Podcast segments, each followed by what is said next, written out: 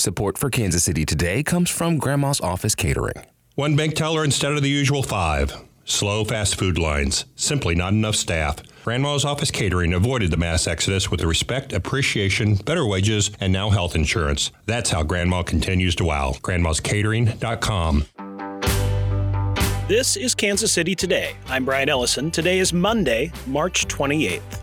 Coming up, a key area lawmaker makes a vigorous defense of state oversight of the Kansas City Police Department and his bill to require more funding for it.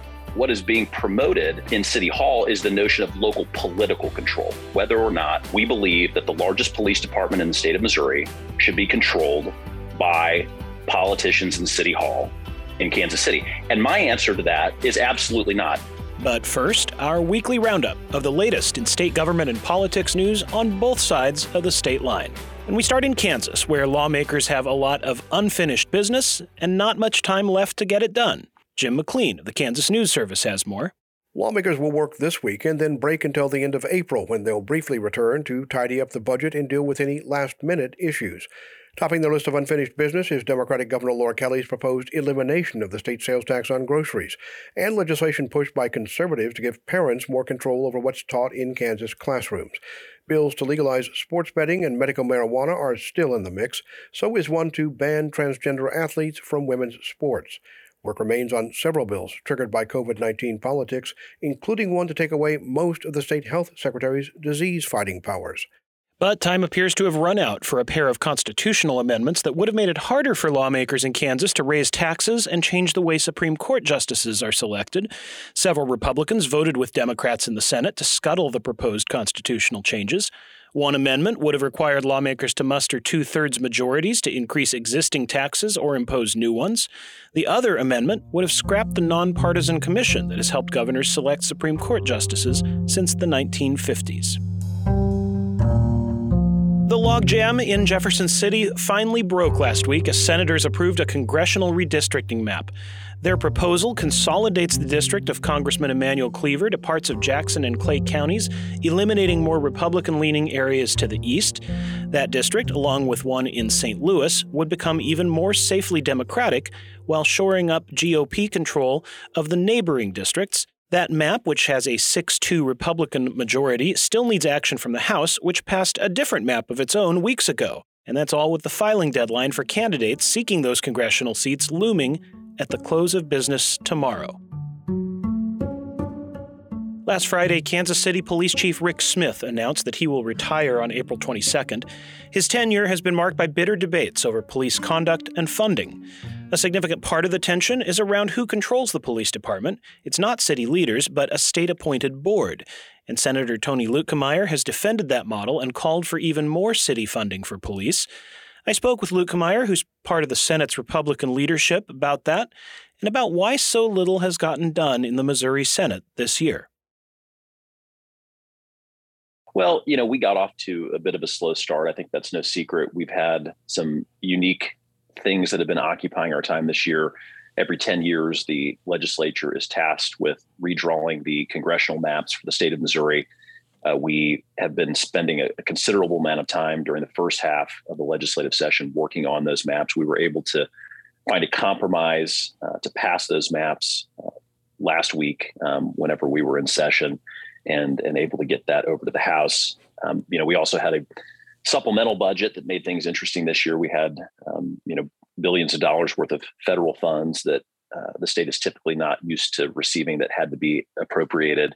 Uh, and obviously, there were a lot of differing thoughts on, on that. And so, um, you know, th- those two things, the supplemental budget plus the congressional maps, you know, have created for a bit of a slower start to the normal legislative session. But I think uh, last week we really start to saw start to, started to see things really break loose in the Senate and start to move again and, and, and see the body start yeah. to return to its normal functioning. Well, let me ask you about that congressional redistricting map. Uh, it's likely to maintain the same six Republican, two Democrat partisan makeup that we have now. How did you vote on the map and why? You know, I voted no on the map. Um, you know, I I frankly thought there were some things that could have been done to uh, shore up the second congressional district, which is the district that Ann Wagner represents. I think we could have done a better job shoring that up. Um, so I ultimately voted no on the map. Um, you know, I just I think that there are things that could have been um, done better with the map, um, and I think we had some opportunities, and there were some drafts of the map that that would have um, created a more favorable environment for her congressional district. And you know, look, elections have consequences. The fact is, there's a supermajority uh, controlling the Missouri legislature uh, of Republicans, and so um, we have the prerogative to, to draw a congressional map that, that we think uh, is going to advantage our party. And I was in favor of doing that. And, and ultimately, the map that passed, uh, I don't think was the the strongest map that, that we as a Republican supermajority could have put together. And yet, you were not part of the group of seven or so uh, of your Republican colleagues, the conservative caucus, who have filibustered and uh, were seeking a seven to one map.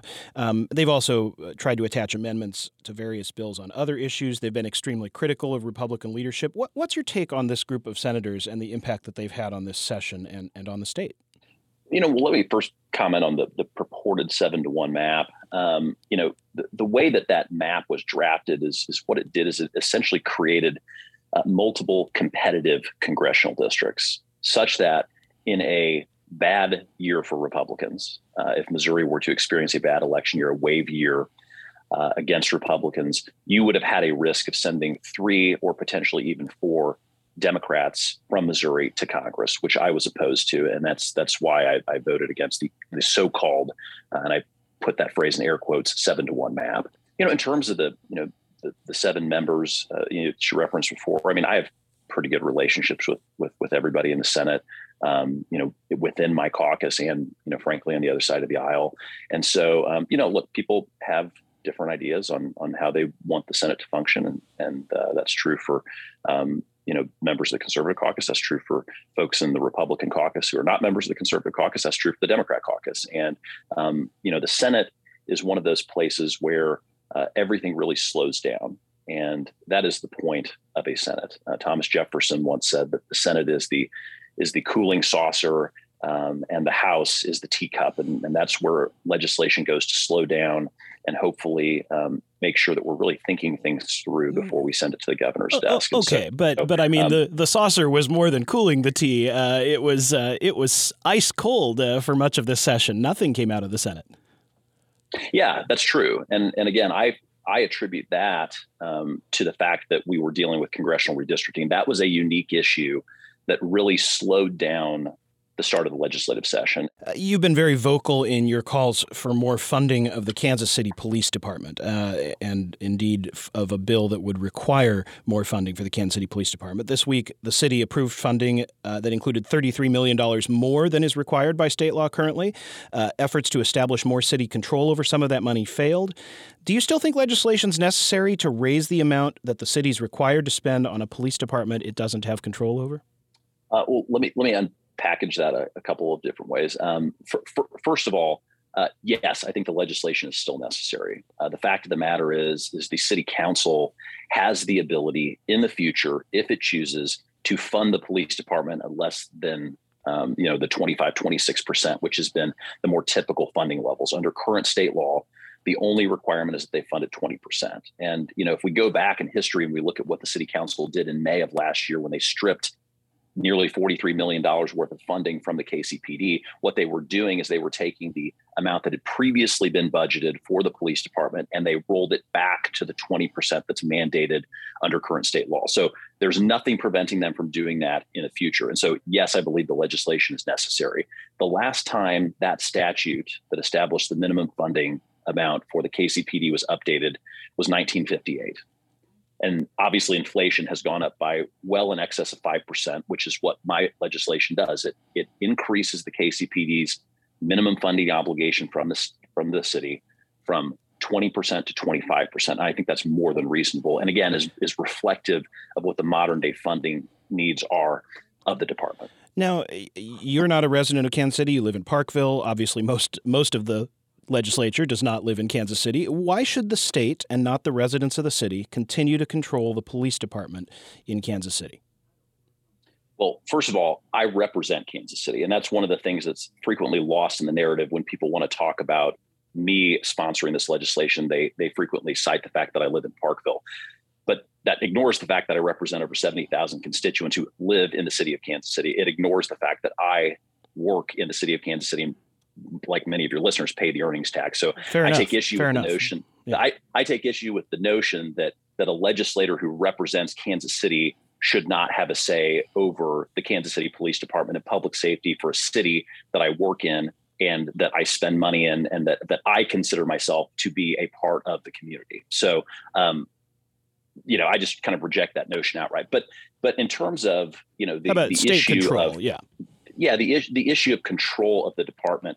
Um, first of all, I, I don't like this term local control. I think it's a loaded term because what we're really talking about is whether or not we should have local control, which we have right now. Because to be clear, we have four members of the Board of Police Commissioners who are appointed by the governor, confirmed by the Senate, who, once they are confirmed, act independently to run the police department. All four of those members have to be residents of the city of Kansas City. So every single person on the Board of Police Commissioners, the four lay members plus the mayor, are all residents of Kansas City, all of whom live here locally. So we have local control. But are not What accountable being to the people what- of Kansas what- City or their elected but what officials.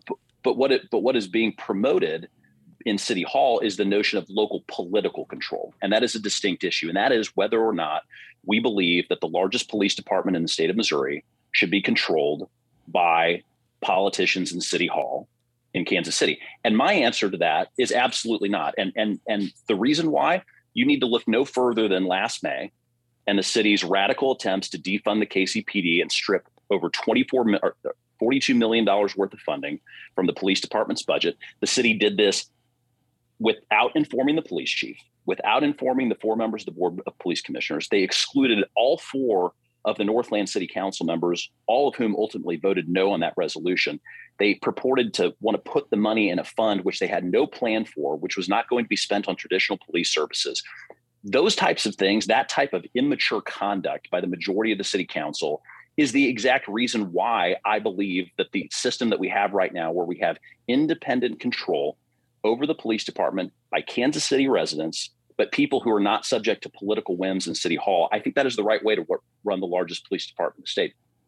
Before I let you go, I want to ask about the biggest political story in Missouri in the past week. Uh, former Governor Eric Greitens uh, last week was accused by his former wife of abusive behavior toward her and toward their children. He denies that. He says it's politically motivated, the accusations. Uh, Senator, what's your reaction? Do you think uh, former Governor Greitens should drop out of the race for the U.S. Senate? I do believe he should drop out of the race. I think that if he were to somehow get the nomination uh, and emerge successfully through the primary, I think he risks jeopardizing uh, Missouri retaining a Republican U.S. Senate seat. So I do believe that he should drop out of the race. Um, did did you or, or your wife Lucinda, when she was chief counsel in the governor's office, ever witness any behavior that gave you concerns about about the governor? You know, I mean, I, I didn't have that many interactions with the governor, uh, to be honest. Um, whenever uh, she was working there, um, but again, uh, my view is, is we need to we need to hold this Republican seat, and I think the greatest risk and threat uh, to Missouri losing uh, a Republican seat in the United States Senate is is if he were to be the nominee. Would you support him if he is the nominee? Uh, I, I, you know, look, I, at this point, I, my my belief is that he should drop out. I think that that would be the best thing for the state, and I think that he should drop out of the race. Um, you know, my hope is is that we have one of the other uh, candidates that are in the field who emerge successful, and that is the person who we ultimately elect to the U.S. Senate. That was Missouri Senate Majority Whip Tony Luetkemeyer. The Parkville Republican chairs the Senate's Judiciary and Civil and Criminal Jurisprudence Committee.